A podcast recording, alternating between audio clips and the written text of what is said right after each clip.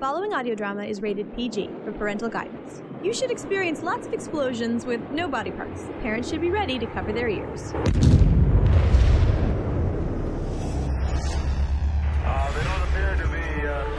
This is a Milk Sea audio production where entertainment is always free.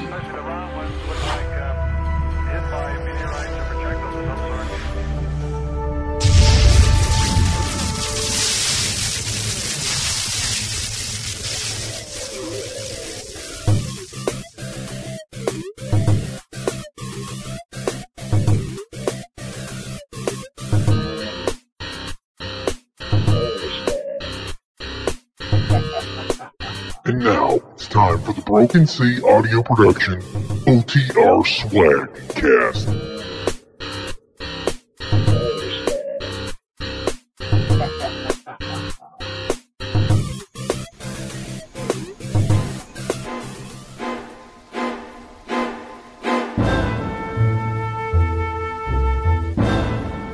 Welcome back to the Swagcast. This is Bill Wig, and tonight the game is once again afoot as we bring you mysteries from the immortal Sherlock Holmes from across the pond during Sir John Gielgud. Yes. Anyway, he should have been a Planet of the Apes, but that's another story.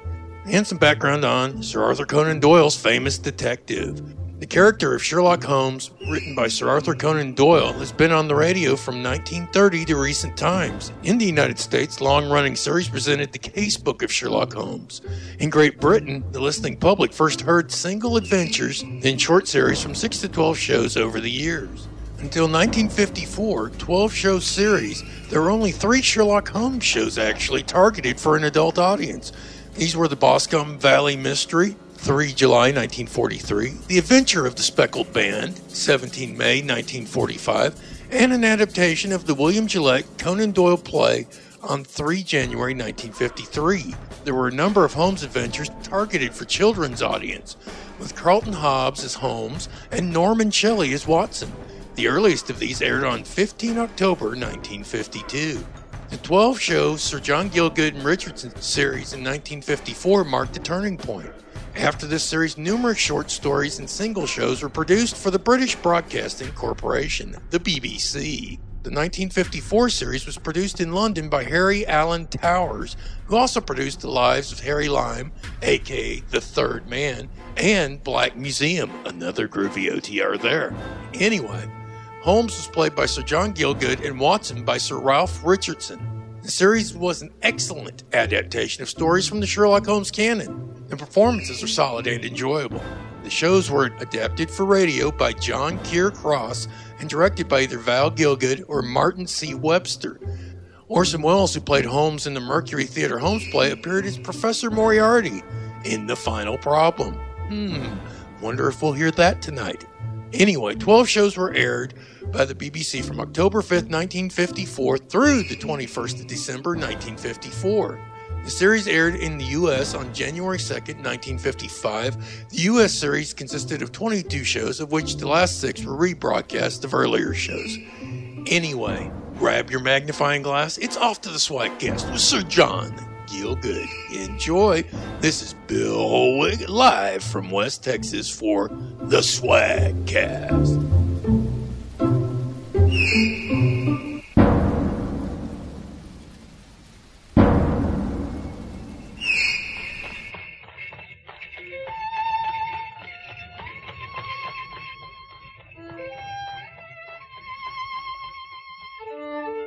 The Adventures of Sherlock Holmes.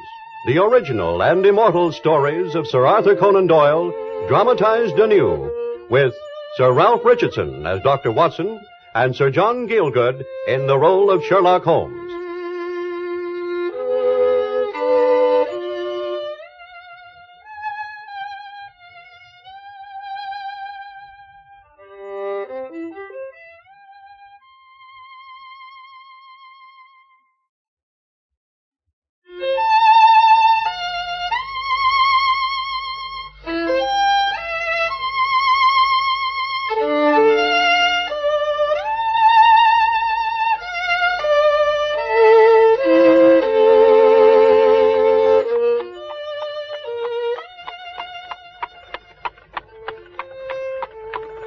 My name is Watson, Dr. John H. Watson.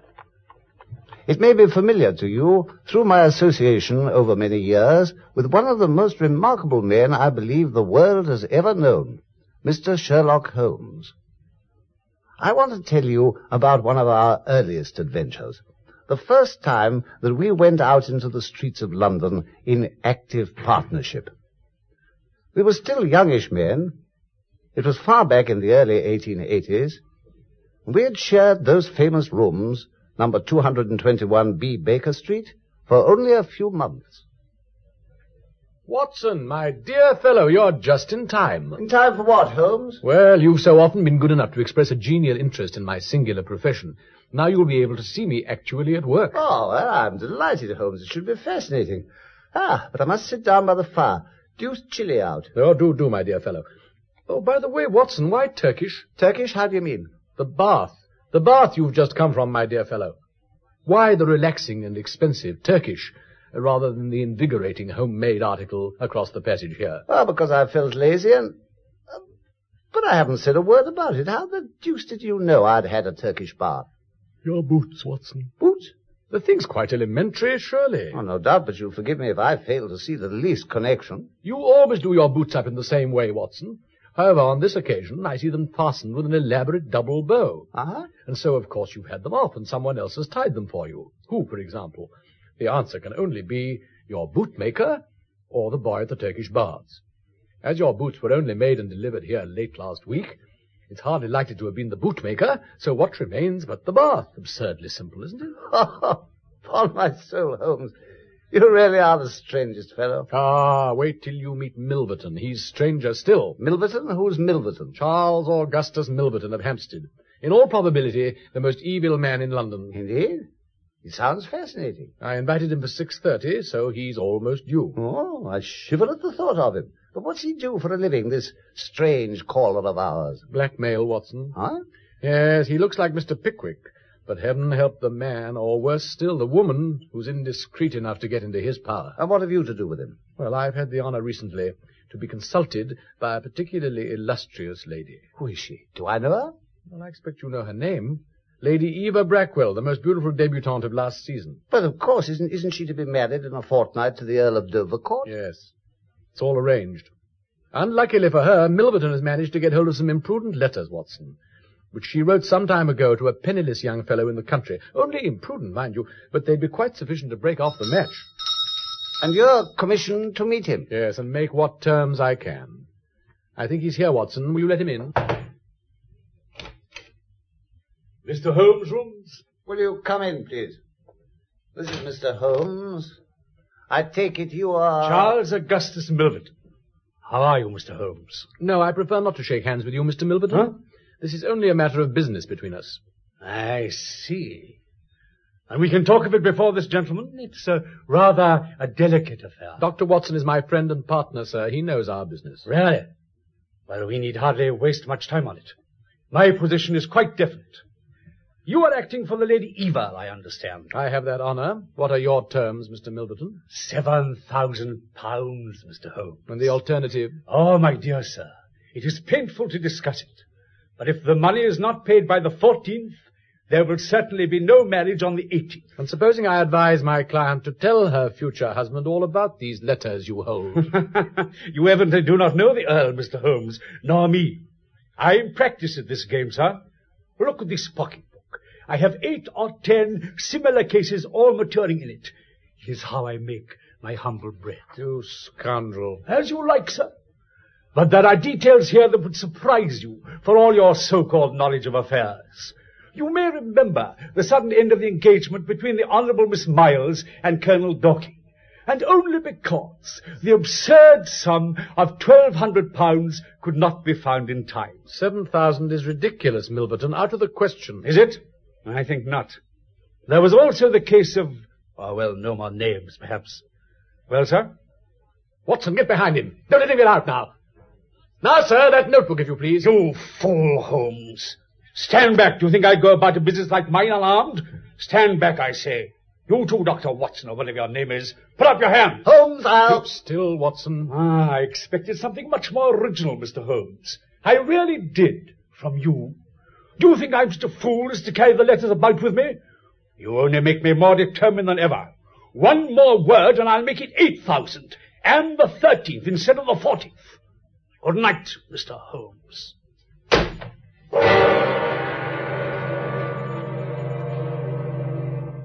It was one of my earliest glimpses of the kind of thing confronting us in what Holmes had been good enough to call our partnership. What he would do next, I had no idea. I was hardly prepared a few nights later, and on a particularly stormy evening, for the appearance in our chambers of a tall, rakish-looking young workman with a goatee beard.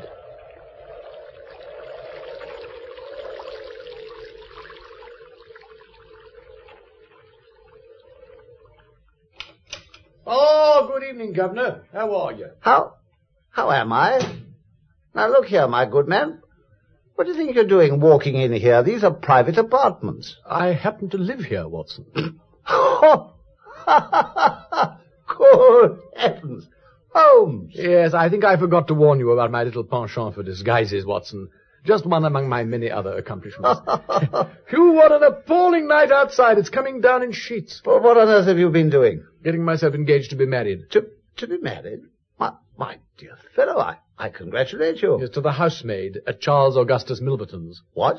I had to, Watson. I wanted information. Oh, but surely that was going too far. Not at all. In my present alias, I'm a rising young plumber named Escott. I've walked and talked with that girl every evening for nearly a week. Such charming little talks they were, too. And now I know Milverton's house in Hampstead like the palm of my hand from the basement to the attics. Yes, yes, but Holmes, the, the, the poor girl, Oh, Holmes. well, it really can't be helped, Watson. She has to become a sacrifice on the altar of my art. Oh, fortunately, I find I have a hated rival in the shape of the local grocery assistant. He's sure to cut me out the moment my back's turned. Look out of the window, Watson. Ah, what a splendid night. Well, you were only complaining about it a moment ago. As an honest citizen, as a burglar, I approve of it. As a, as a burglar? Yes, I propose to burgle Milverton's house before the night is over, Watson. It's the only way. I just want a few minutes to change my clothes and get rid of this ticklish beard, and then I shall be leaving you for the evening to your peaceful solitude. No, no, Holmes. I'm coming with you. My dear Watson. You said that we were partners, and that I should do something to shake off my indolence. Well, well. We've been sharing these same rooms for some months now. It'd be amusing if we should finish up sharing the same cell. do you really mean it, Watson? To the death. Well, you're a most delightful fellow. Uh, oh, do you think you could contrive to make us up a- a couple of masks? Masks? Hmm. Masks? In five minutes, from black silk. I've an old umbrella somewhere. Excellent. Then that'll be your contribution. For my part, I shall be delighted to teach you how to use a jemmy and a glass cutter and this set of adaptable keys. Some wonderful specimens here. In two hours' time, Watson, we shall be in Milverton's study, where he keeps his safe. It adjoins his bedroom, unfortunately, but uh, I think he's pretty sure to be sound asleep. My little fiancée tells me he always sleeps like a log. Is it a bargain, Watson? It's a bargain, Holmes.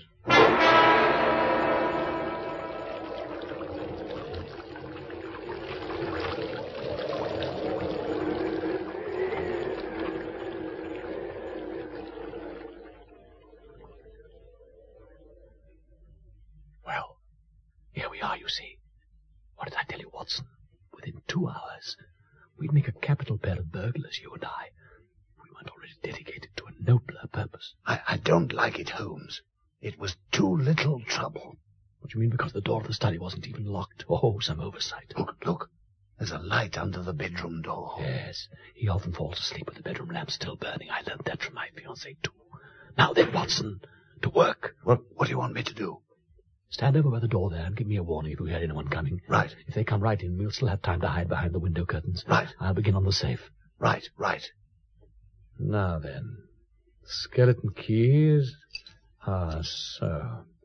Oh, this fellow's a fool, you know. He ought to have had a much more modern safe than this one. Now then, let's see. If I could only. Now, it. Holmes, Holmes. What is it, Watson? Confound it, I've almost got it open. Someone coming along the corridor. Two people. Ah, deuce take it, what a moment to choose. It's too bad. Quick then, behind the curtain. He can't have been in bed after all. Must have been waiting in the hall for someone. Watson, are you all right? Yes, I think so. Rather a tight fit. Well, there's a gap here I can just see through. Someone's coming upstairs carrying an oil lamp. Ah, it's Milverton, all right. There's a woman with him. Veiled. Shh, they're coming in. Well, miss, you decided to come then, half an hour late. I couldn't manage any earlier. My mistress kept me. Well, if she's a hard mistress, you have your chance to get even with her. You tell me in your note that you've managed to get hold of some letters which compromise the Countess d'Albert. Yes, I have. You want to sell them and I want to buy them. So far, so good. I can use them in my business. Now, as to price. The price, Mr. Milverton, for everything, is your life. What do you mean, girl? Look at me. She's lifting her veil, Holmes. That's no lady's maid. Great heavens! Is it you? Yes, it's I, Charles Milverton. And don't you dare to speak my name. You've fouled it enough. You've ruined me the way you've ruined so many others. You should have found the money in time. And because I couldn't, because I begged you for two days' grace, you sent those letters you had to my husband. And he died. And you know how he died. The finest man in the world. And the letters were false. You changed the dates on them. They were written before I met him. Keep back from me. Ah, put that pistol down! No, not till I've used it. You'll break no more hearts, Charles Milverton, as you've broken mine. You hound. You filthy hound! Ooh, ooh. Great heavens, Holmes! Quiet, man. He's done for. And she's got away, thank heaven. Who was that woman, Holmes? Surely you know that face, Watson. Not the Duchess of... Never, never mention names, Watson. Now's our chance if we're quick. What are you doing, man? Safe, Watson. The papers in the safe. To save our own client and who knows how many more besides. Quick, put that bundle in your pocket, Watson. Yes, yes. And give the rest to me. Hurry! Yes. Someone must have heard the shots. Listen. There are people coming. Out of the window, quickly, Watson.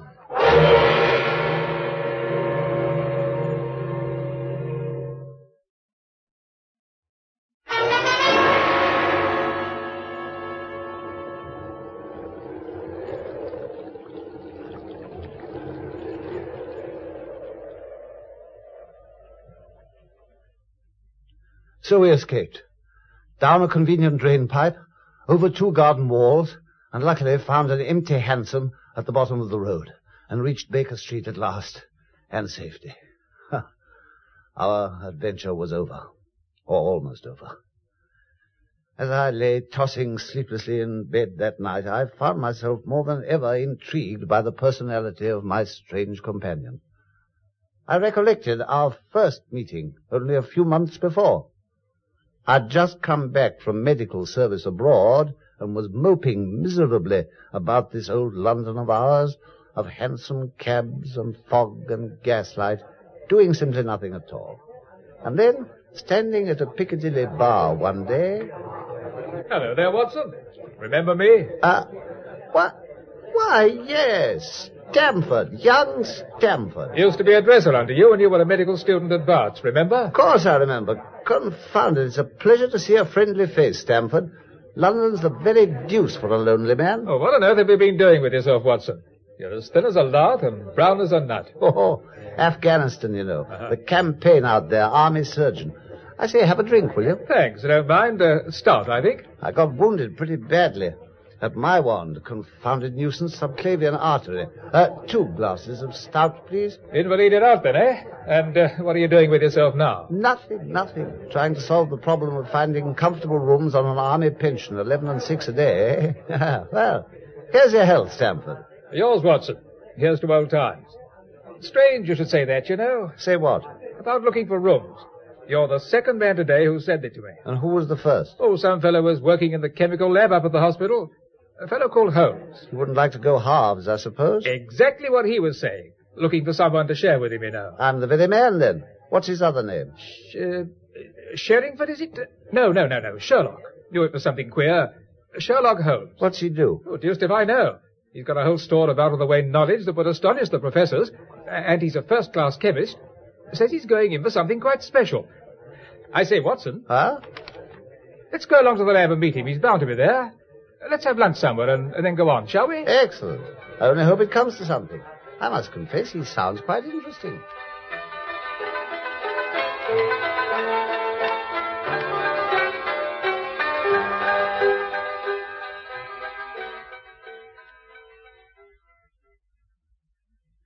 Uh, through this way.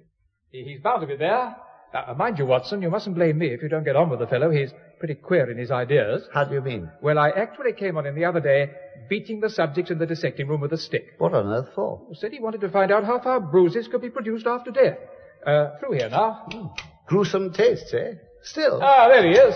The tall fellow behind all the test tubes and retorts. I told you he'd be working. I say, Holmes.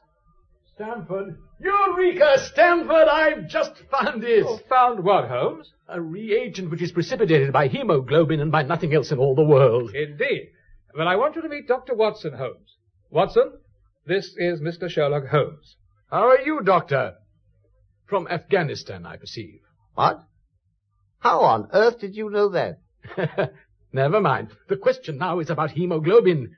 No doubt you see the significance of this discovery of mine. Well, it's probably interesting enough chemically, but from the practical point of view, My I... dear fellow, it's the most practical medico-legal discovery for years. Don't you see that it gives us an infallible test for bloodstains? Indeed? Yes. Criminal cases are always hinging on this kind of thing. A man suspected of a crime long after it's committed, let's say, and his linen turns out to have brownish stains on it. Yes, but are they blood or mud or rust stains or fruit stains or what? Now we have the Sherlock Holmes test, Dr. Watson, so there can be no more difficulty. Ah, I dare say you are to be congratulated, Mr. Holmes. Of course I am. There was the case of von Bischoff at Frankfurt last year, and, and Mason of Bedford and Sampson of New Orleans. I could name a score of cases where the thing would have been decisive. By Jove, you're a regular walking calendar of crime, Holmes. Well, why not, eh? What could be more fascinating? Uh, have you a taste for such matters by any chance, Doctor? Oh, well, I confess it's been a little beyond my range. Ah, you'll get it, sir. You will, I assure you. The thing grips you like a drug. Uh, Holmes, I wanted you two to meet because Watson's on the lookout for someone to share diggings with him. Oh. The same as you are. Capital, Doctor. You look the very man for me. I've had my eye on a suite in Baker Street, number 221B. Uh, Mrs. Hudson is the landlady's name. Uh, you don't mind the smell of strong tobacco, I hope. I always smoke ships myself. That's good enough, then. Oh, and I generally have a few chemicals about and carry out experiments, like this one. That wouldn't annoy you. By no means. Well, then let me see. What are my other shortcomings? Oh, I get down in the dumps sometimes and don't open my mouth for days on end. And, um, oh, I've a fancy for revolver practice indoors. So long as I can rely on your aim. Infallible, I assure you. Now, uh, what have you to confess? Eh? Oh, well, I get up at all sorts of ungodly hours and I'm very lazy. I, I don't like too much row, but, but, oh, but I'll put up with revolver shots. Good. I've got another set of vices when I'm well, but these are the principal ones for the present. Then that's all right. Thank you, Stamford. I'm very much obliged to you. Well, shall we go together, Dr. Watson, and look at the rooms tomorrow? Uh, say at noon? At noon, Holmes, it'll suit admirably. Oh, one other little thing, the violin. You don't include violin playing in your category of rows. It depends on the player, my dear Holmes. If it's badly played... Ah, that's something I shall have to leave you to judge for yourself, my dear fellow. And I shall have pleasure in testing your ear with a few of my own little compositions. Then you will be able to judge my modest capabilities. Till tomorrow, then, my dear Dr. Watson. Till tomorrow.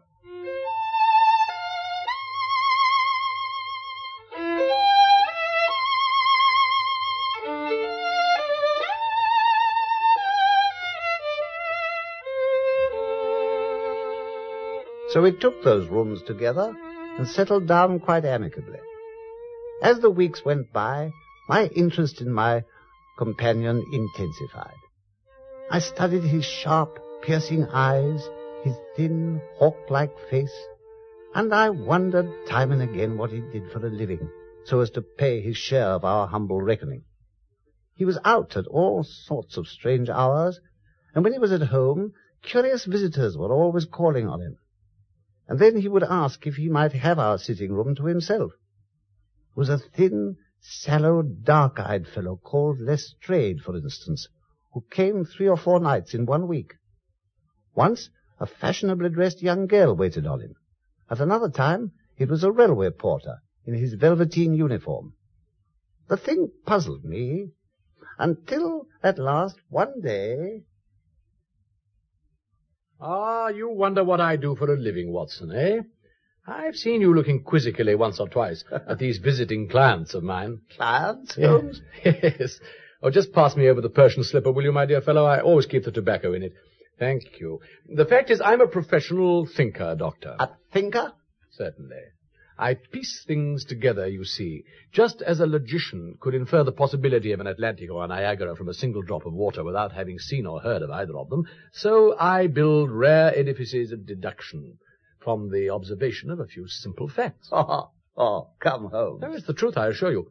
If you're looking round for a cigar, by the way, my dear chap, you'll find them in the coal scuttle. Yes, yes, I've a trade all my own, Watson. The only one in the whole world.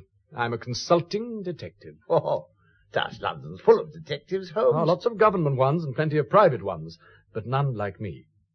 I've built up quite a special little connection, Watson, and when any of these other fellows are at a loss, they generally come to me to put them right. Not just, just by thinking about things, I suppose. Exactly. I've a turn for observation and deduction, as you must have noticed. that first time we met, for instance, when I mentioned to your surprise that you'd just come from Afghanistan. Oh, you were told about it, no doubt. Nothing of the sort, Watson. I just knew. It's second nature to me. My train of thought ran something like this. Here's a fellow who's a doctor, but with the air of a military man, clearly an army surgeon, then. Just come from the tropics, for his face is dark, but that isn't his natural color, for his wrists are fair. His arm is stiff, he's been wounded. Where in the tropics could an English army doctor have been wounded lately? And the obvious answer was in the Afghan campaign, probably the Battle of Maiwand. it's simple enough when you explain it. I confess I was taken aback a bit at the time. and do you mean to say that you apply these principles to the detection of crime? Of course I do. That fellow Lestrade you were asking me about the other day, for instance, he's a Scotland Yard man, one of the best.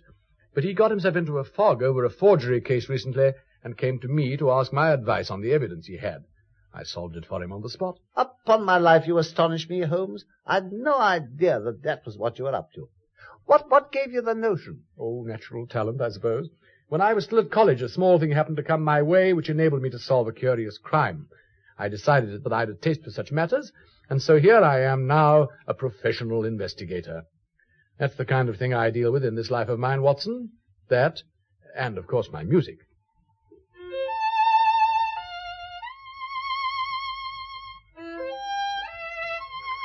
Well, I never thought of you as a professional investigator of crime, even when you talked about it so much at the hospital that time we met. Well, one really must do something to keep oneself from boredom. You may find yourself mixed up in it one of these fine days, you know. You never know, Watson, you never know.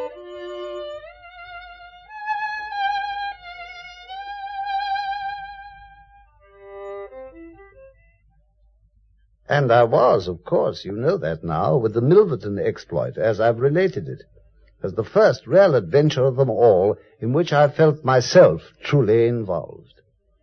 It ended rather oddly, that burglary episode of ours. The very morning after it, after my sleepless night, there came in the little man I'd so often seen before.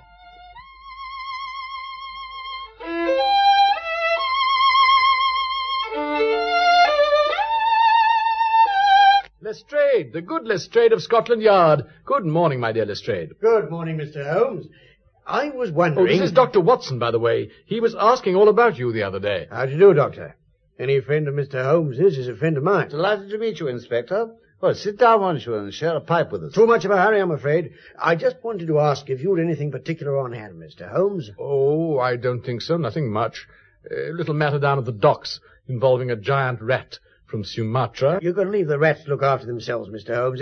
There's been murder done up at Hampstead. Wanted you to look into it for us. Queer business. Oh, really? Who's been murdered? Fellow called Milverton. Indeed. I believe I've heard the name. Holmes, Holmes. Not feeling dicky, are you, Watson? Any details, Lestrade? Well, uh, we know who did it, of course. You know? Good heavens. Couple of them, Doctor. Nearly got 'em, they did. There was a hue and cry, you see. They got away worse luck, but they were seen. How interesting. And what are they supposed to look like? First one, very tall. Other fellow, middle-sized, thick-necked man with a moustache. Moustache, They both had masks over their eyes. Oh, come, Lestrade, that's rather vague, isn't it? On my soul, it might even be a description of Watson and me, eh, Watson? It might indeed. You're right, Mr. Holmes. You're perfectly right. By Jove, it might be. well, uh, uh, will you handle it? I'm afraid not, Lestrade, not this time. I know something of this fellow Milverton. He was a rogue and a blackmailer. There are certain crimes that the law can't punish adequately, my dear fellow. And in this instance, my sympathies are with the criminals, Lestrade. I will not handle the case. Uh, well, if you won't, you won't. I'll get the fellows all right in time, I dare say. Will you, Lestrade? Oh, I do hope you may. Pass me my violin as you go out, there's a good fellow. I feel deuced lazy this morning. Had rather a strenuous night. Pleasure, Mr. Holmes. Well, good morning, Doctor. See you again, I dare say. Always in and out of Baker Street, you know. Good morning, Inspector. Morning, Mr. Holmes. Good morning. Best of luck, Lestrade. Oh. well, another five minutes like that, Holmes. I'll take myself back to Afghanistan. Oh, no, you won't, Watson. You'll grow to love it, too. this is only the beginning, my dear fellow. only the beginning.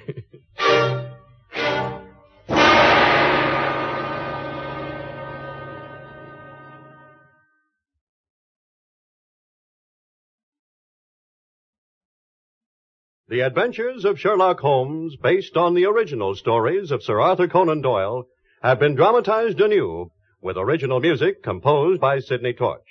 Sir Ralph Richardson played the part of Dr. Watson and Sir John Gielgud that of Sherlock Holmes. The program was produced by Harry Alan Towers.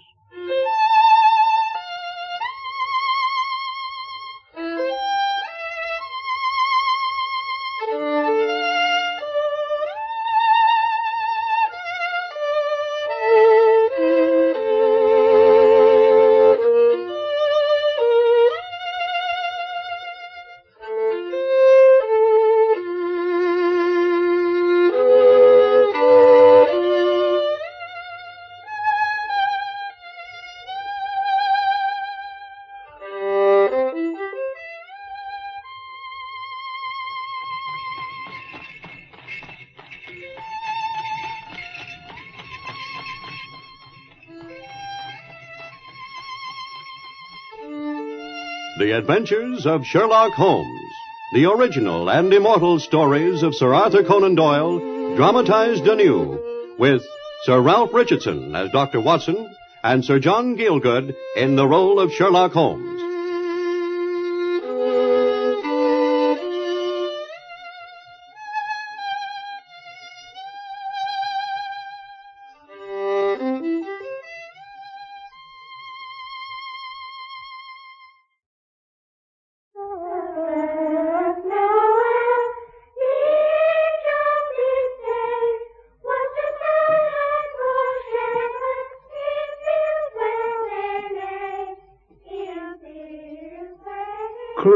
Christmas.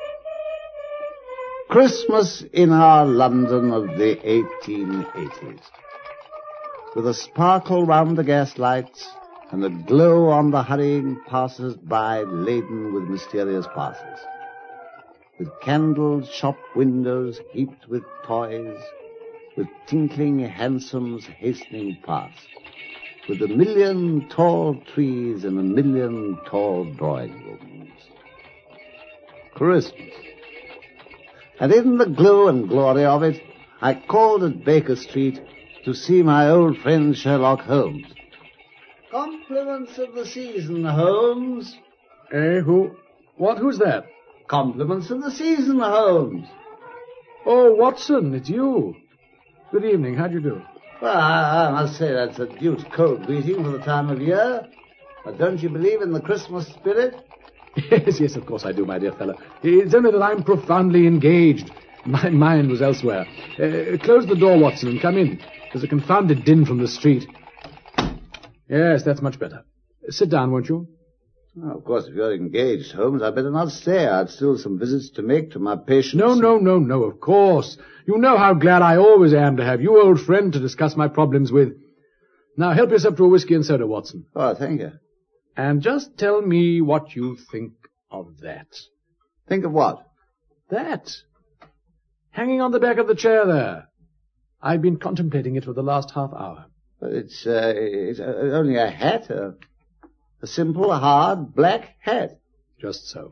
You best sit down with me by the fire and tell me all about it. And I'll brew some punch. Excellent, excellent, Watson. You know where everything is, of course. And meanwhile, I'll tell you the tale of this hat, and I ask you to consider it, Watson. Not as a battered old billycock, but as an intellectual problem. Well, let me find the nutmeg grater first, and I'm ready. Well, uh, yes, ah, here it is. Well then, you know Peterson, the commissionaire at the hotel on the corner? Of course. Why? Is it his hat? No, his trophy. Huh? Trophy? Well, he found it. The owner is unknown. It arrived here, Watson, in company with a fine fat goose, which I have no doubt at this moment is roasting merrily in front of the Petersons' fire. Oh, well, a goose and the hat. No doubt the connection's obvious, but, uh, but, uh, where, where, where, where have you put the lemons, my dear fella? Lemons? Oh, try the gazogene stand. No? Oh, well, then that hideous bamboo smoking companion that Mrs. Hudson will insist on sitting down beside the sofa every afternoon. Ah, yes, here we are. well, now the facts are these, Watson. Peterson, who's a very honest fellow, as you know, was returning about four o'clock this morning from some small seasonal jollification and walking homewards down the Tottenham Court Road. Oh, uh, stir the fire a bit, will you? My hands are full. Certainly, Watson. of course. In front of him, there in the gaslight, Peterson suddenly saw a tallish man with a stick, walking with a slight stagger and carrying a white goose over his shoulder. Uh-huh. As he reached the corner of Warren Street, this man was suddenly set upon by a crowd of roughs. One of them knocked his hat off, and as he raised his stick to defend himself, he accidentally swung it against a shop window and smashed the glass. Oh, well, what, what, what happened next, Holmes? Well, Peterson, who was still wearing his commissionaire's uniform, rushed to the man's assistance. But the fellow, shocked at breaking a window and seeing a man in uniform running up to him, dropped his goose and took to his heels. Hmm. The roughs did the same, leaving Peterson master of the field of battle. He brought both bird and hat to me. There was a card on the bird's leg with for Mrs. Henry Baker written on it, and the initials H.B. are written on the label inside the hat. Uh-huh. But of course there are some thousands of people named Baker in this great city of ours, so it has been my little occupation for this last hour or so to try and deduce the exact identity of this one. From his hat? Yes, Watson. The owner of this hat, Watson, highly intellectual, fairly well-to-do, but in the space of the last three years seems to have fallen on evil days. He used to have foresight, but he has less now than formerly. I suspect he's taken to drink, which would also perhaps account for the fact that his wife no longer loves him. Oh, my dear. Middle-aged, goes out little, has grizzled hair, which he anoints with lime cream, and has been to the barber's lately. It is also extremely improbable that he has gas laid on in his house. Ah, come on. No, you're surely joking. Now, Not at all. I've seen you at this kind of thing before, of course, but this is going too far. His wife, Holmes. Ah, You said she'd stopped loving him. the hat hasn't been brushed for weeks, my dear fellow. Ah? Well, when I see you, Watson, with such an accumulation of dust on your respectable headgear, I shall expect you to be returning to your old quarters here within the next day or two. oh. You know, you've an answer for everything. Wonderful, wonderful. Except the gas. The fact that there's no gas laid on in his house. Now, that really is impossible. Not at all.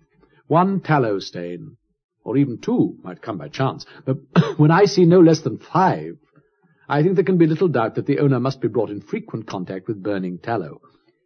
Yes, he probably walks upstairs at night with his hat in one hand and a guttering candle in the other. Anyhow, he never got tallow stains from a gas jet. Satisfied? Upon my soul. Upon my soul. It's really, really most, most ingenious. Elementary, my dear Watson. But I must say it seems rather a waste of your talents, that there's been no crime committed. Nothing but the loss of a Christmas goose. that goose, my dear fellow. Mr. Holmes? Holmes, are you in? Hello, hello, what's this? Who is it? Yes, come in. Mr. Holmes. My dear Peterson. Oh, it's. It's the goose, sir. Well, has it returned to life and flapped off through the kitchen window? You're as white as a sheet. Oh, well, here, see here, sir. Here. Look what my wife found inside its crop. Watson. Look. This, this is treasure trove indeed, Peterson. Yes. A precious stone. One of the biggest I've ever seen. It's more than a precious stone, Watson. It's the precious stone. The blue carbuncle. Great heavens. The, the Countess of Morcar? Precisely. Missing for five days and with a descriptive advertisement every morning in the Times about it. And a reward of a thousand pounds for its recovery. Thousand pounds? Oh, love a duck. A goose, Peterson. Oh. The blue carbuncle. Yes, yes, I remember now. Lost at the Hotel Cosmopolitan. That's it, and they've arrested some plumber fellow who's supposed to have taken it from the Countess's jewel case. Thousand pounds reward. Oh, God. I was reading about it only just now. Yes. Here we are, here we are. The Hotel Cosmopolitan jewel robbery. John Horner, plumber, 26, was brought up on the charge of having abstracted from the jewel case of the Countess of Morcar the valuable gem known as the Blue Carbuncle. What else, Watson? Well, it, it seems that this fellow Horner was taken up to the Countess's room by her maid, a girl called Catherine Cusack, to do some kind of repair. Mm. When the head attendant of the hotel went in, a fellow called James Ryder, to see if the work was finished, he found the jewel case was lying empty and that Horner had gone. Well, he gave the alarm, and Horner was found by the police, they arrested him. The case has been referred to the assizes. Hmm. Well, then, the only problem remaining to be solved is the sequence of events leading from an empty jewel case in a hotel room at one end to the crop of a goose in the Tottenham Court Road at the other. Uh, just give me a pencil and that slip of paper, will you, Peterson? Huh? Oh, oh, yes, sir. Thousand pounds. Oh, blow me down, yes, sir. What are you going to do, Holmes? Find the owner of this hat. H.B. Henry Baker. Yes, he began as a joke, and now he's become a mystery. We'll try the simplest method first. An advertisement. How's this, Watson? Read it. Found at the corner of Warren Street, a goose and a black felt hat. Mr. Henry Baker can have the same by applying at 6.30 this evening at 221 Baker Street. Clear and concise, I think. Yes, if you've quite recovered from your astonishment, Peterson. Uh, sir? Just run down to the advertisement office and have this put in all the evening papers, will you? All of them, sir? All of them. Oh, and by the way, Peterson. Sir? On your way back, just see if you can buy another goose. Another goose, sir? Yes, as near as possible the same size as that one that your family is about to devour. Oh, oh, oh, yes, sir. Um, are you going to keep the stone, sir? Yes, here in my strong box. And I'll just drop a note to the Countess to say we've found it. Hurry up, Peterson. Oh, yes, sir. Thousand pounds. Cool. Course, time to crows. No, no, the geese, Peterson.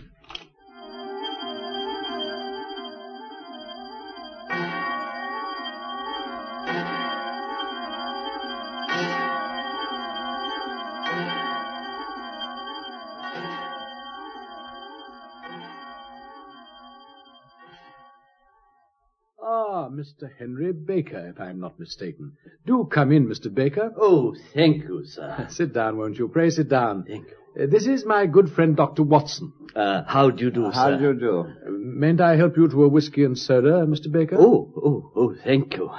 I'll, uh, I'll leave out the soda if I may, Mr. Holmes. Oh, of course. You see, Watson. Congratulations, Holmes. The very man as you described him. I beg your pardon. Uh, oh, nothing, sir. Forgive us. A, a private matter. Now, Mr. Baker, you've come, haven't you, in answer to my advertisement. Uh, Is this your hat? This? Oh, yes, sir, undoubtedly. Then pray allow me to return it to you with my compliments. The bird, I am afraid, we've been compelled to eat. What?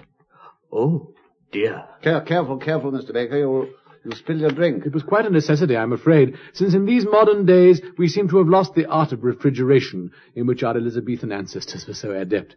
However, there's this other bird here on the sideboard, to which you're extremely welcome as a replacement. That's uncommonly kind of you, sir. Not at all. Of course, uh, we still have the feathers and the crop of your own bird, if you'd like to take them too. Oh, oh, you're an honest man, sir, but the disjecta membra of my late acquaintance are hardly likely to be of much use to me. but, but I will have one more drink, if I may. Very small. Most certainly. Would it trouble you, Mr. Baker, to tell me where you got that uncommonly fine bird of yours? Not at all, sir. I'm a member of a Christmas goose club run by the landlord of the Alpha Inn near the museum. The Alpha Inn, Watson. Ah. I got it there in exchange for my weekly fourpences, which I've been paying since last April. Well, that's good value for twelve shillings, Mr. Baker, eh? Yes, yes. I, I really am most grateful to you for your kindness, sir. I, I was set on by some roughs in the street, and I, I lost it. All's well that ends well, Mr. Baker. We were fortunate enough to find it, so here's your hat, and here is your new bird. Oh, I've put the old ticket onto it, the one that was tied to the other goose's leg, marked to Mrs. Henry Baker. Oh, how nice of you. I, I'm much obliged, sir. Well, not at all. A peace offering, Mr. Baker. A peace offering, sir, in point of fact, to my better half. Ah, quite. Uh, good night, sir, and thank you again. Good night, good night, Mr. Baker. Good night, sir. Well, well, well. So much for Mr. Henry Baker, Watson. Well, it's quite evident that he was innocent, of course, from the trap you laid. I mean, about the feathers and the crop. Yes, evident. I suggest, Watson, that we turn that proposed dinner of ours into a late supper. I'll tell Mrs. Hudson she'll forgive us. And in the meanwhile, let's follow up the clue of the Alpha Inn. By all means, Holmes, I confess I'm most intrigued. As I'm afraid we shall have to battle our way out through those infernal waits who are making night so hideous on our humble doorstep. Come, Watson, we've work to do this Christmas Eve.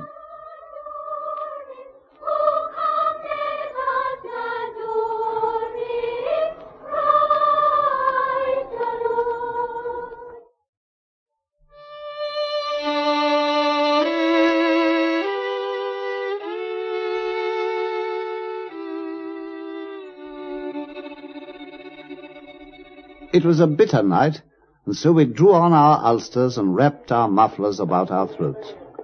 We swung through the doctor's quarters of Wimpole Street and Harley Street, and so along the great thoroughfare of Oxford Street, where the crowds were thinning now to Bloomsbury. And there, in a forgotten corner, we found the Alpha Inn.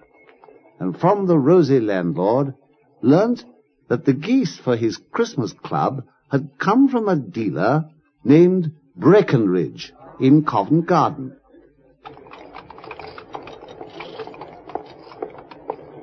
Yes, here's the market, Holmes. What was the name of the goose dealer? Breckenridge, Watson. Yeah, there it is, you see? The largest stall of the lot. There's the name written up over it. Yes, just in time. They're closing up. Hmm, horsey looking fella, isn't he? What's that you say? Horsey. Good for you, Watson. That fact might come in useful. Ah, good evening, Mr. Breckenridge. Hmm, it's a cold night. Uh, cold enough, I reckon. Glad to get finished. Sold out of geese, I see. Let's have 500 tomorrow morning. Ah, that's no good, I'm afraid. We want one tonight. Here, there's someone that stall over there with a gas flare. Now, excuse me. Oh, we sir. will recommend it to you particularly, Mr. Breckenridge. Oh, who by? By the landlord of the Alpha Inn in Bloomsbury. Yes, you supplied him with some incomparable birds, he told us. Where did you get them from, by the way? Now, look here. What exactly are you driving at, mister? Why, nothing, only that I wanted to know who sold you those geese. I'm dashed if I tell you then. You're another one to pester me, are you? Another one? What do you mean? When I pay good money for a thing, that should be the end of it, I say. But it's where are those geese, and who did you sell those geese to? Till I'm sick of it. You'd think that lot were the only geese in the world, the way some folk keep on at me about 'em. Well, I can assure you that we've nothing to do with any other people who've been making inquiries, Mr. Breckenridge. In fact, all I'm concerned with is a little bet I've made. A bet? Just so. I'm always ready to back my opinion, and I've bet a fiver with my friend the doctor here that the bird we ate from the Alpha Inn was country bred. You've lost your fiver then, 'cause it was town bred. No, no, no, it was nothing of the kind. It was, I tell you. God, do you think you know more about fowls than I do when I've been in the trade, man and boy, for... I tell you, it's country bred. Each town. Here, will you take a bet with me too?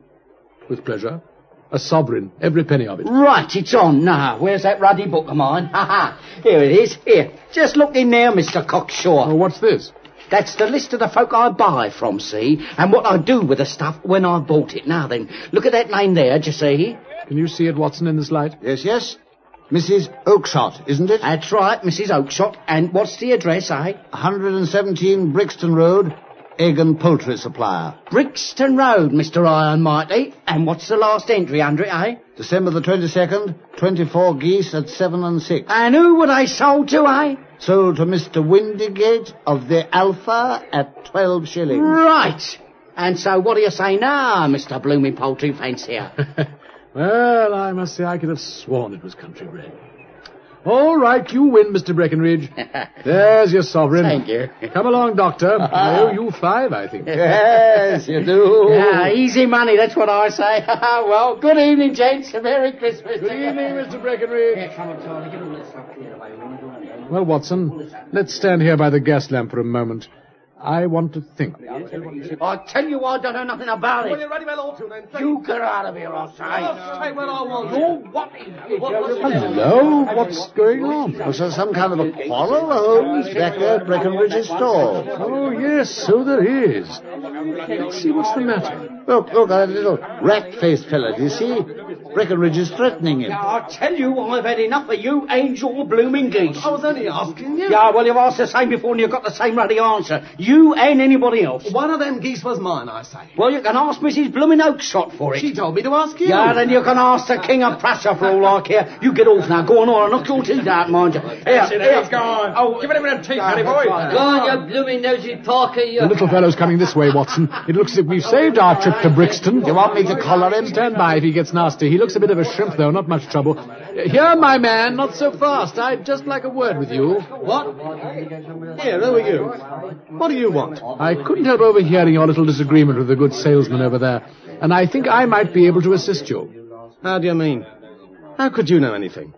Who are you, eh? My name is Sherlock Holmes, and it's my business to know what other people don't know. Well, you can't know anything about this. On the contrary, you're trying to trace some geese which were sold by a Mrs. Oakshott to that man there who sold them to the landlord of the Alpha Inn, who got rid of them through his goose club, of which Mr. Henry Baker is a member. What? Why, you're the very man I've been looking for, Mr. Holmes. Oh, I can hardly tell you how much it means to me. Watson, be good enough to signal for a four-wheeler, will you? Yes, I- certainly. I think, my friend, that we'd better discuss this whole matter in some cosy place, rather than in the crowded street. Uh, we'll go to my room, shall we? Oh, what's your name, may I ask? my name's uh, Robinson. John Robinson. No, no, no, the real name. It's always so awkward doing business with an alias. All right, then. James Ryder. Ah, head attendant of the Hotel Cosmopolitan, I believe. Quite so. Yeah, you have the cab, Watson. Just coming over, Holmes. Splendid, splendid. Now, would you mind just standing on Mr. Ryder's other side and uh, just take him by the arm, will you? He might have a fancy to go for a little walk. Well, now here we are. The fire looks very seasonable this weather. Uh, do put some more coal on, would you, Watson? Now then, pray take the basket chair, Mr. Ryder. You look chilly. I'll make some more punch, I think, Holmes. We could all do with a warming. Thank you, Watson, if you will. You'll find the lemons behind you on the gazogene stand. And the nutmeg scraper? There, behind the Persian slipper. Oh, you might hand it to me, will you, dear fellow? I'd like some tobacco. Certainly. Thank you so much. Well, now, Mr. Ryder. Yes, sir? You, um, you want to know what became of those geese, Mr. Ryder, or rather of that goose. For I fancy it was only one that you were interested in, a white one with a black bar across its tail. Oh, if you could only tell me, sir, I- I'd be that grateful. It's really mine, you see, sir. It it was sold by mistake. and a most remarkable bird, if I may say so, Mr. Ryder. Watson, hand me over my strong box, if you please. Uh, That bird laid an egg after it was dead, Mr. Ryder. Eh? The bonniest, brightest little blue egg that ever was seen. I have it here. oh, merciful heaven. The game's up, Ryder. Oh, steady, man, steady, or you'll be in the fire. Hang on to him, Watson. It's all right, Holmes, I've got it. Almost fainting, poor devil. I'll get him a brandy. Poor devil, eh? Heavens, what a worm the fellow is. He's not got blood enough to go in for felony. But there you are, my man. Drink it up. Oh, thank you, sir. Thank you, sir. Oh, what have I done? What have I done? You know perfectly well what you've done, Ryder. It only needs one or two more links, Watson, to make the case complete. Now then, Ryder, who told you of the Countess of Morcar's jewel, the blue carbuncle? It, it was Catherine Cusack, sir. I swear it was her idea. The Countess's waiting maid, Holmes. Exactly, and so you invented some excuse to send that unfortunate young Horner into the Countess's hotel room, and after he was gone, you rifled the jewel case, raised the alarm, and put the blame onto him. Yes, sir, I did, sir. Ah. Oh, for heaven's sake, have mercy, Mr. Holmes. I, I never went wrong before. It, it was Cathy was to blame. Get oh, up please, off the sir. floor, man! It's no good kneeling to me. You didn't show much mercy to Horner, did you? I, I'll leave the country, sir. The, the charge will break down against Get him. up! Get up! Watson, help me onto his feet, for heaven's sake. What I want to know is how the stone got into the goose Ryder. There, man, take another drink. Well, it, it was all a mistake, you see, sir. Once I had it, I wanted to hide it somewhere. It, it seemed to burn a hole in my pocket. So I went to my sister's, you see, to think things out. Your sister? Um, Maggie. She married a man called Oakshott. Aha. And she fattens fowls for the market at Brixton. Ah, Oakshott, eh? Well, I, I was thinking it out in her yard, see, smoking a pipe like, and, and I remembered that Maggie had promised me a bird for Christmas, so well, I had an idea. Ah, you forced the stone down the bird's throat. Yes. Well, just then Maggie come out to see what I was up to, and the bird got free for a minute, but I went and caught it again, and Maggie and I killed it. I had a notion to take the stone to a chap I know up in Kilburn that told me once he knew how to get rid of stolen property. And I thought it'd be safe from any search in the bird's crop, you see, sir, even if the police did take it into their hands to stop me. They weren't all that certain about Horner, you see. Ah, when you got to Kilburn, it wasn't there. No, sir, so I, I rushed back to Maggie. By that time, all the other birds had gone to market, see? There was two of them with barred tails, you see, sir. I'd caught the wrong one after it had got away. I've been at that stall at the garden ever since, trying to find out where it had gone. Oh, Mr. Holmes. Ah. Well, what are you going to do, Holmes? I'm not quite sure, but I think all things considered, it might be best to... Get out, Ryder. What? You mean? I mean, get out, man. Oh, heaven bless you, Mr. Holmes. I don't want to hear any more from you. Get oh, out. Thank you, Mr. Get Holmes. out. Heaven bless you, sir. Well, well, a most singular and whimsical business, my dear Watson. Ah, my dear Holmes. Shouldn't you have turned him in? Well, when all's said and done, Watson, I'm really not retained by the police to supplement their deficiencies. As soon as I send the stone back, the case against Horner will collapse at once. There'll be no witness. But you're committing a felony, you know. Well, it's just possible that I'm also saving a soul. I don't believe he'll go wrong again. He's too scared. Besides, Watson. Well? Well, this is the season of forgiveness, man. Listen. Twelve o'clock. It's Christmas Day. Oh, pass me some of that delicious punch of yours, won't you? And tell me you forgive me too. Forgive you? In heaven's name for what? For being so surly yesterday morning when you offered me the compliments of the season. I return them now with all my heart. And here's your health, old friend, with my glass upraised. A Merry Christmas, my dear Watson. A Merry Christmas, Holmes. God save her gracious majesty. Amen.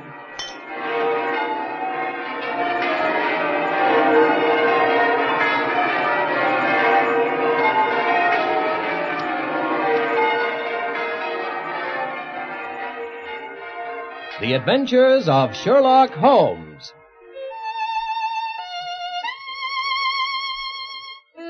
We present the original stories of the late Sir Arthur Conan Doyle, dramatized anew with Sir John Gielgud as Sherlock Holmes, Sir Ralph Richardson as Dr. Watson, and today, Orson Welles as Professor Moriarty.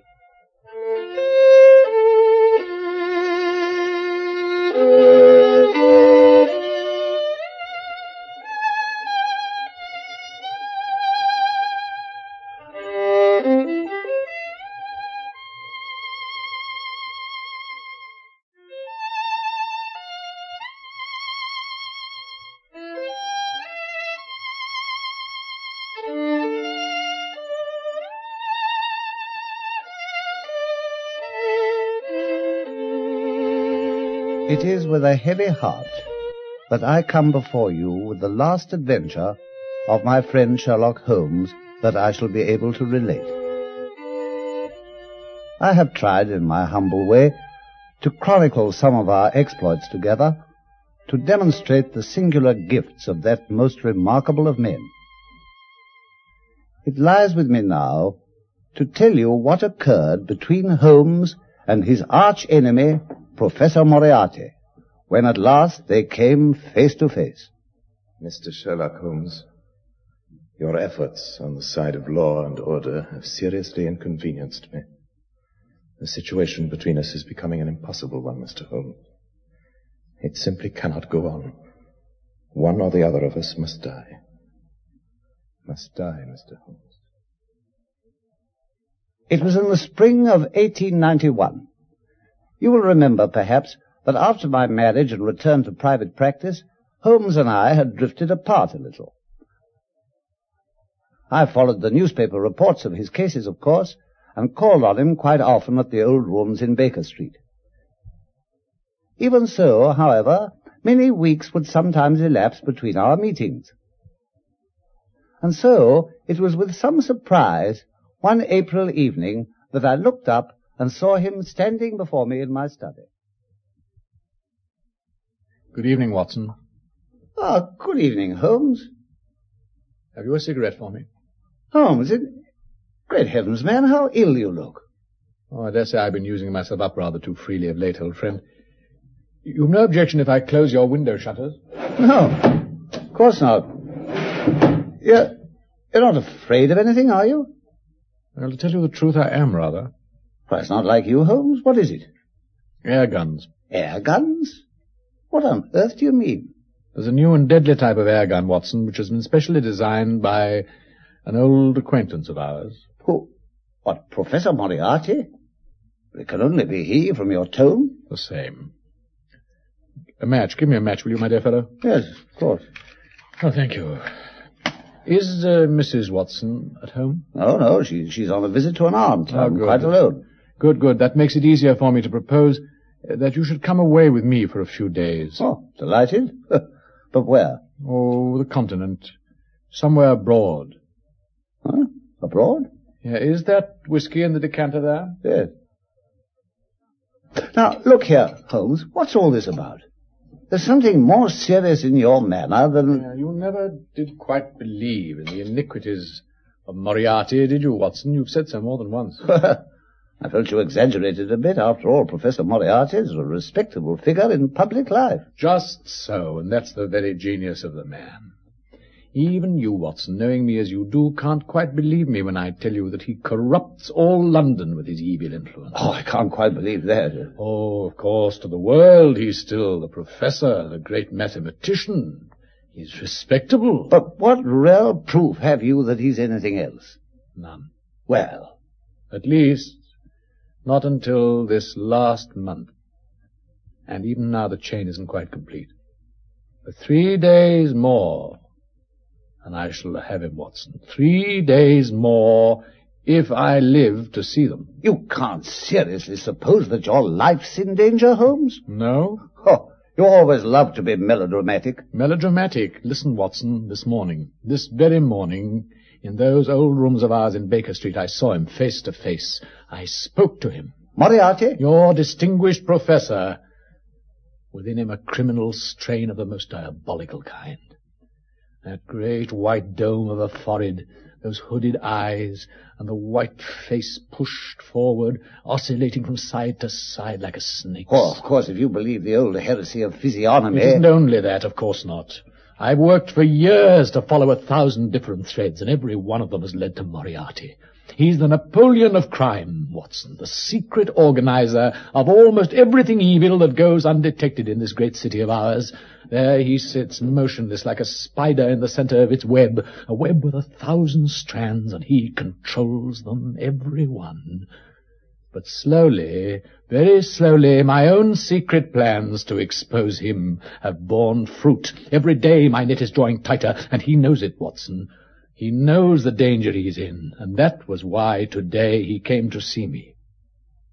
I was playing my violin, as you know I often do when I want to think, and suddenly there he was, standing in the doorway, with his white face swaying in that evil way, peering at me with his hooded eyes.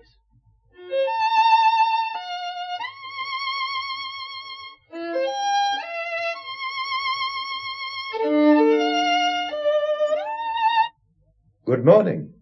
Professor Moriarty, good morning to you. Mr. Sherlock Holmes, I believe. How very charmingly you play. How kind of you to say so. Hmm. Won't you be seated, Professor Moriarty? I can spare you just five minutes. Singularly good of you. Thank you. I will sit down. May I say something personal, Mr. Holmes? Certainly.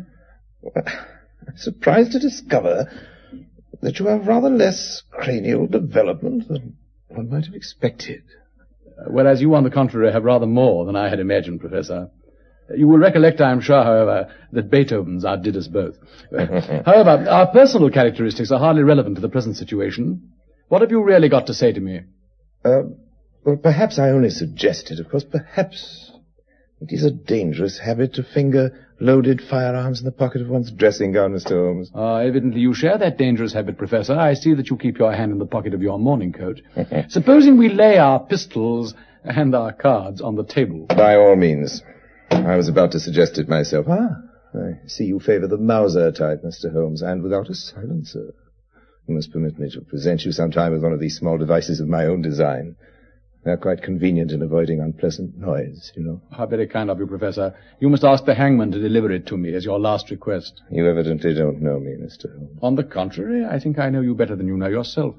I wouldn't take up your gun again, Professor. I've already got you covered with mine. So I perceive, but I assure you it was only to give a harmless demonstration. Of the silencer? Of my own small accomplishments as a marksman, Mr. Holmes. I've read in those accounts of Dr. Watson, that somewhat bovine, I uh, beg your pardon? no doubt amiable friend of yours, that those marks on the wall there are made from your indoor revolver practice. Quite so. The initials there, V.R., Victoria Regina, God save Her Majesty. Now that I see them, it seems perhaps that they're not quite as symmetrical as they might be. One side of the V is a little short, I think. Permit me to correct the slip. Admirable, Professor Moriarty. You were perfectly right, of course. That little mistake has now been rectified. I would like, however, if I may, to improve upon it. Your bullet mark is perhaps a shade smaller than my own. Permit me. Admirable, Mr. Holmes. Yes, precisely above your own mark, Professor. The exact spot, I think. No, no, pray don't look alarmed. My good landlady is quite accustomed to that noise. We shall not be disturbed. I'm very glad of it, for what I have to say is not without importance, Mr. Holmes. Shall we stop our fencing and begin? By all means, if you will permit me first to correct one statement that you made just now. Well, sir? With reference to my friend Dr. Watson. I'm afraid I can hardly permit the adjective bovine. Oh. In his accounts of my humble exploits, he's been good enough to exaggerate my own achievements, and has always been unduly modest about his own. He is a most upright and honorable gentleman, Professor, and very close to my heart. You may say what you will about me, but I can allow no derogatory words about him. Very well, Mr. Holmes. I apologize. We who are about to die salute him. At least you do. You're very certain, aren't you, Professor Moriarty, that it is I who am going to die? There is no other course, unless you listen to reason. The situation between us, Mr. Holmes, is becoming an impossible one. It simply cannot go on. It won't, I assure you. For these past few months, I've been working to put an end to it all at the earliest possible moment. And you have very nearly undone the careful endeavor of a lifetime, sir. Or at least have seriously threatened it. No, no, no, no don't move. Your pistol again. I'm only taking out my memorandum book. I beg your pardon. I find it recorded here that you crossed my path on the 4th of January, Holmes. On the 23rd, you incommoded me. By the middle of February, I was seriously inconvenienced by you. At the end of March, I was absolutely hampered. And now at the close of April, I find myself placed in such a position through your continual persecution that I'm in positive danger of losing my liberty. That was certainly the end I had in view. Then you must drop it, Mr. Holmes. You really must, you know. Not till after Monday, Professor. You know as well as I do that you've made a slip. One single tiny slip. For years I've been aware of you, Moriarty, at the center of your organization. Forgeries, murder cases, robberies. A thousand crimes were planned by you. A hundred agents carried them out. Your subordinates were caught sometimes, but you never were. And yet, you know, you made that slip, that single tiny slip. And you know as well as I do that it will destroy you. In three more days my evidence will be complete. I shall have you exposed, brought to trial, condemned, and hanged. And you can do nothing whatever to prevent it. My will is inflexible. And so is mine. Three days, do you say? And before they're out, the end will come. One or the other of us must die, sir. Quite so. The five minutes is up, Professor, and I must really ask you to excuse me. In the pleasure of our conversation, I'm afraid that I've neglected business of importance elsewhere. Very well, then. Seems a pity, Mr. Holmes, that I've done what I could. I admit that it's been an intellectual pleasure, me to see the way in which you grappled with this affair, but I tell you solemnly, Sherlock Holmes, that if you are clever enough to bring destruction on me, you may rest assured that I shall do as much to you. You have paid me several compliments during this interview, Professor. Let me pay you one in return when I say that if I were assured of the former eventuality, I would most cheerfully accept the latter. I can promise you the one, but not the other. Good day, Mr. Holmes. Oh, your pistol, Professor. You may need it before Monday. Thank you. Good day, Professor. I think goodbye is the word, Mr. Sherlock Holmes. Goodbye.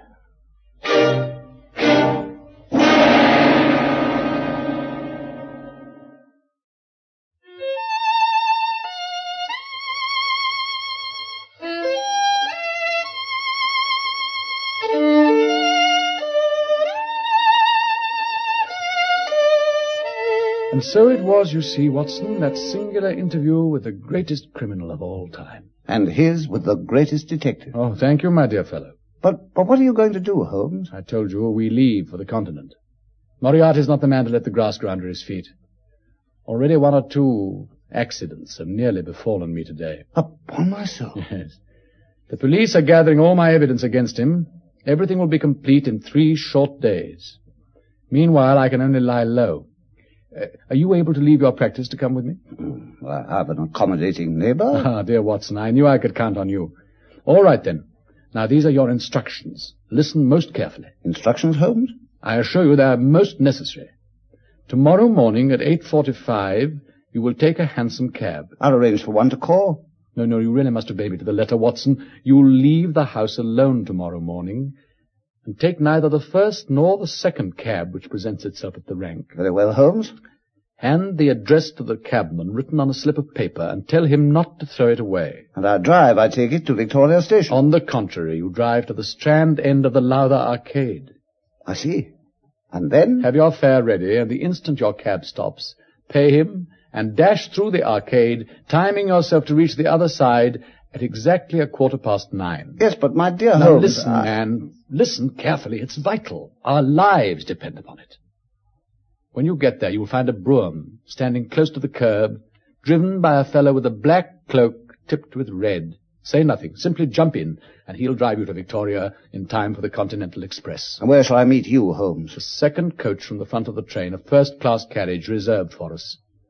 Good night, Watson. And as you value our lives, don't forget a single word of my instructions. No, no, no, of course not, Holmes. Until we meet tomorrow, then. Until we meet.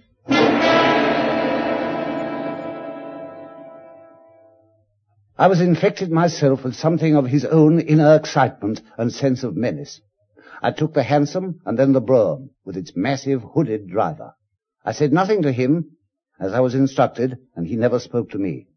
A moment later, we were rattling to the station. There he left me and drove off without a further glance, his face still hidden.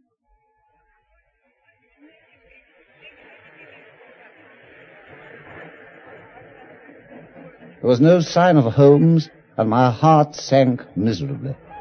I found our reserved carriage, but through some confusion a decrepit old Italian priest was sitting there. The moment came for departure. And Still, I waited by the window in a chill of fear. Scusa, signor. Prego. Yeah, I- I'm sorry, Padre, I don't speak Italian. Nor do I, Watson. Uh, oh, good, good heavens, Holmes! No, quiet, quiet, man. This is no laughing matter. Not yet, anyway. There. Look. You see? Stop! Stop the train! It's Moriarty himself. The tall man? He'll never do it. Stop the train, I say! Let me go, you fool! All you only knew! Let me go!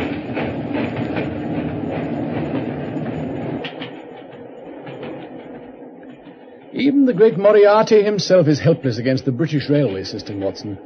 Well, well, it gives us an hour's respite at least. But how, how did he know where we were? By watching you, I expect. But I did everything you told me. Uh, wait, Holmes. The driver of the brougham. Well, what about him? He was muffled. I didn't see his face.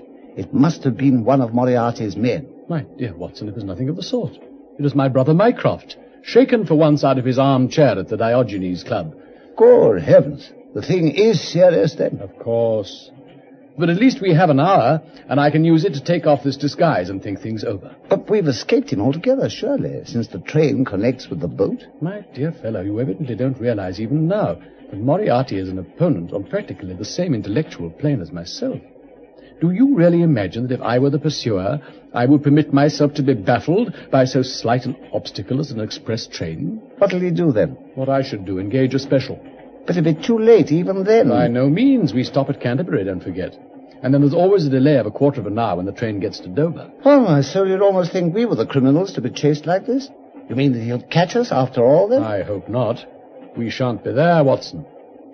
Look, look here, Holmes. I, I hate to grumble after all this time, but really, I do think you ought to tell me what you mean.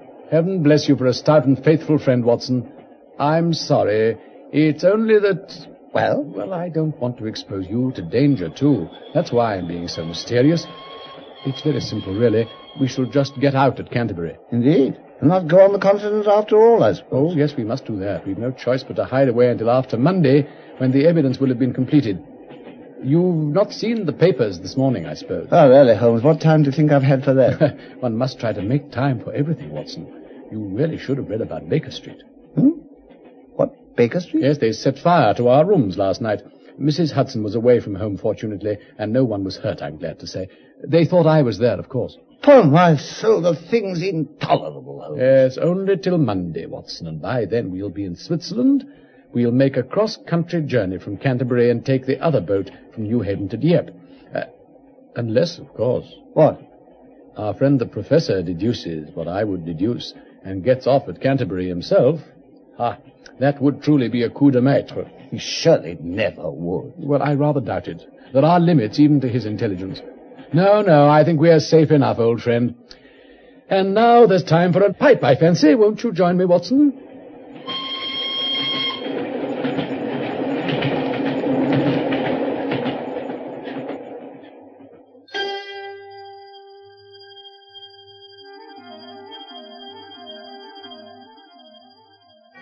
And thus it befell.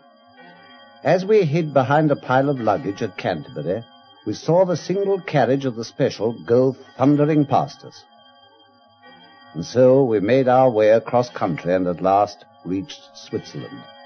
It seemed we had eluded him.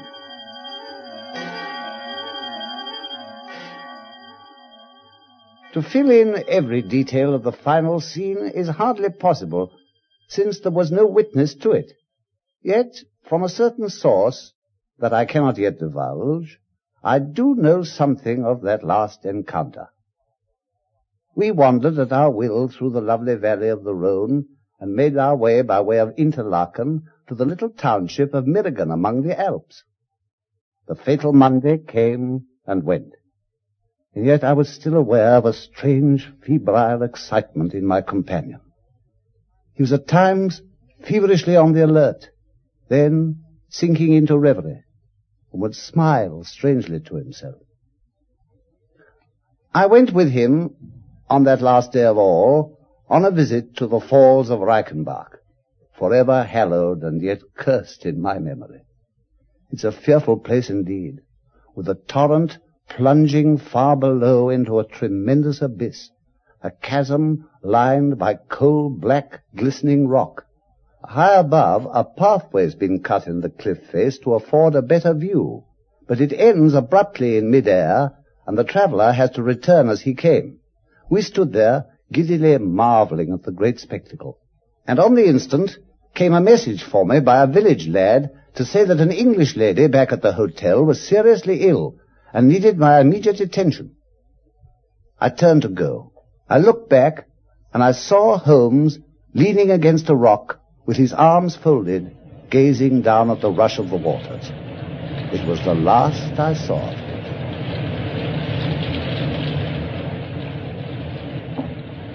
Is that you, Watson? Back already? Well, Moriarty.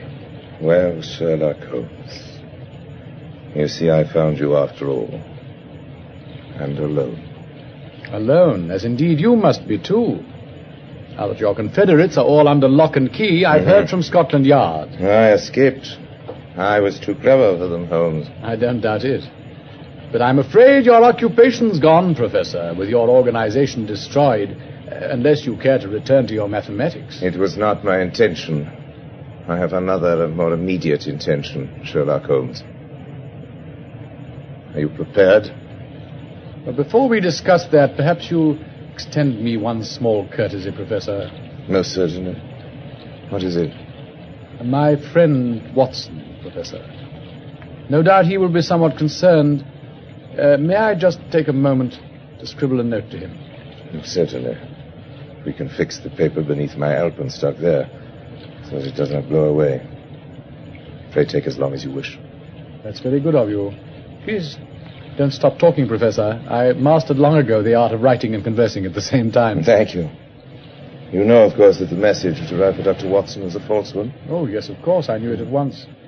And that it could only come from one source. And yet you let him go? Yes, Professor, I let him go. I am not without some affection for him. I did not wish to put his life in danger, too. Besides. Besides? I've looked forward for a long time to this final duel between us. I believe it, Holmes. You're a very remarkable man. In many ways. Many, many ways, sir. I'm proud to have known you. Oh, and are you, Professor? There, my letter's done then. Perhaps you'll be kind enough to place it as you suggested. Right. Now, how shall it be, Moriarty? I did not bring a pistol, Holmes. Thank you. Your courtesy puts me to shame, Professor. Here is my pistol. It goes into the falls. Hand to hand? Yes. Goodbye, Professor Moriarty. Goodbye, Sherlock Holmes.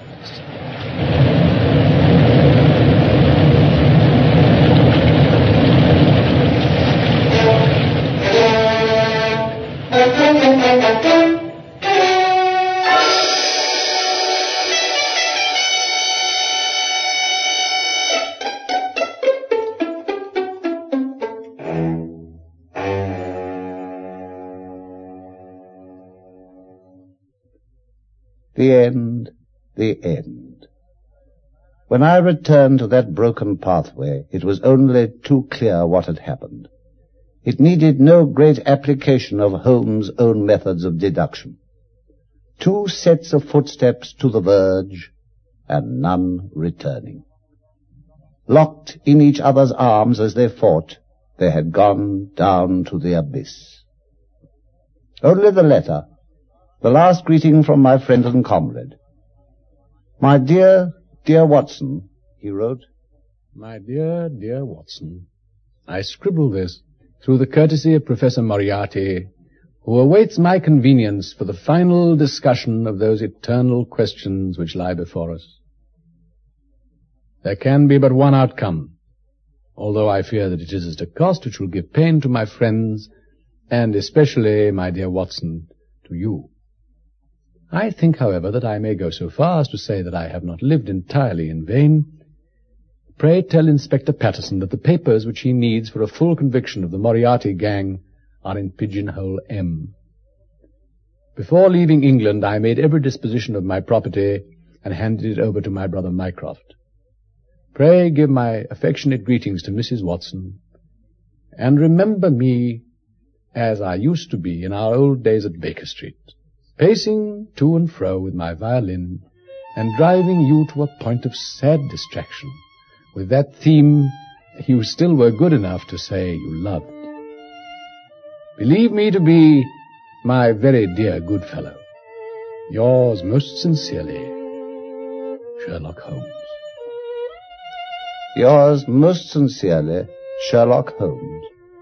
And so he perished whom I shall ever regard as the best and wisest man that I have ever known.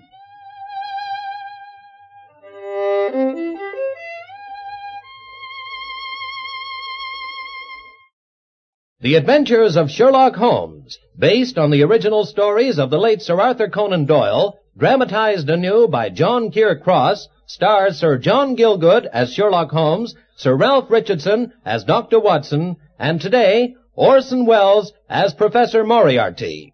Produced by Harry Alan Towers.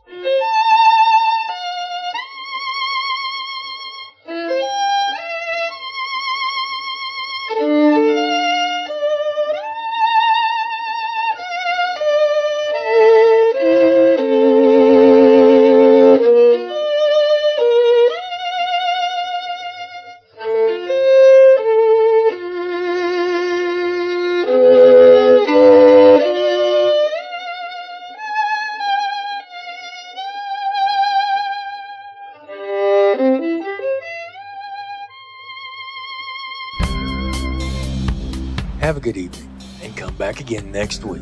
This has been Bill Hollweg from West Texas for Broken Sea Audio Productions. www.brokensea.com. Good evening. Good evening. The music for tonight's episode was composed by Brian of Seraphic Panoply and Stevie Farnaby.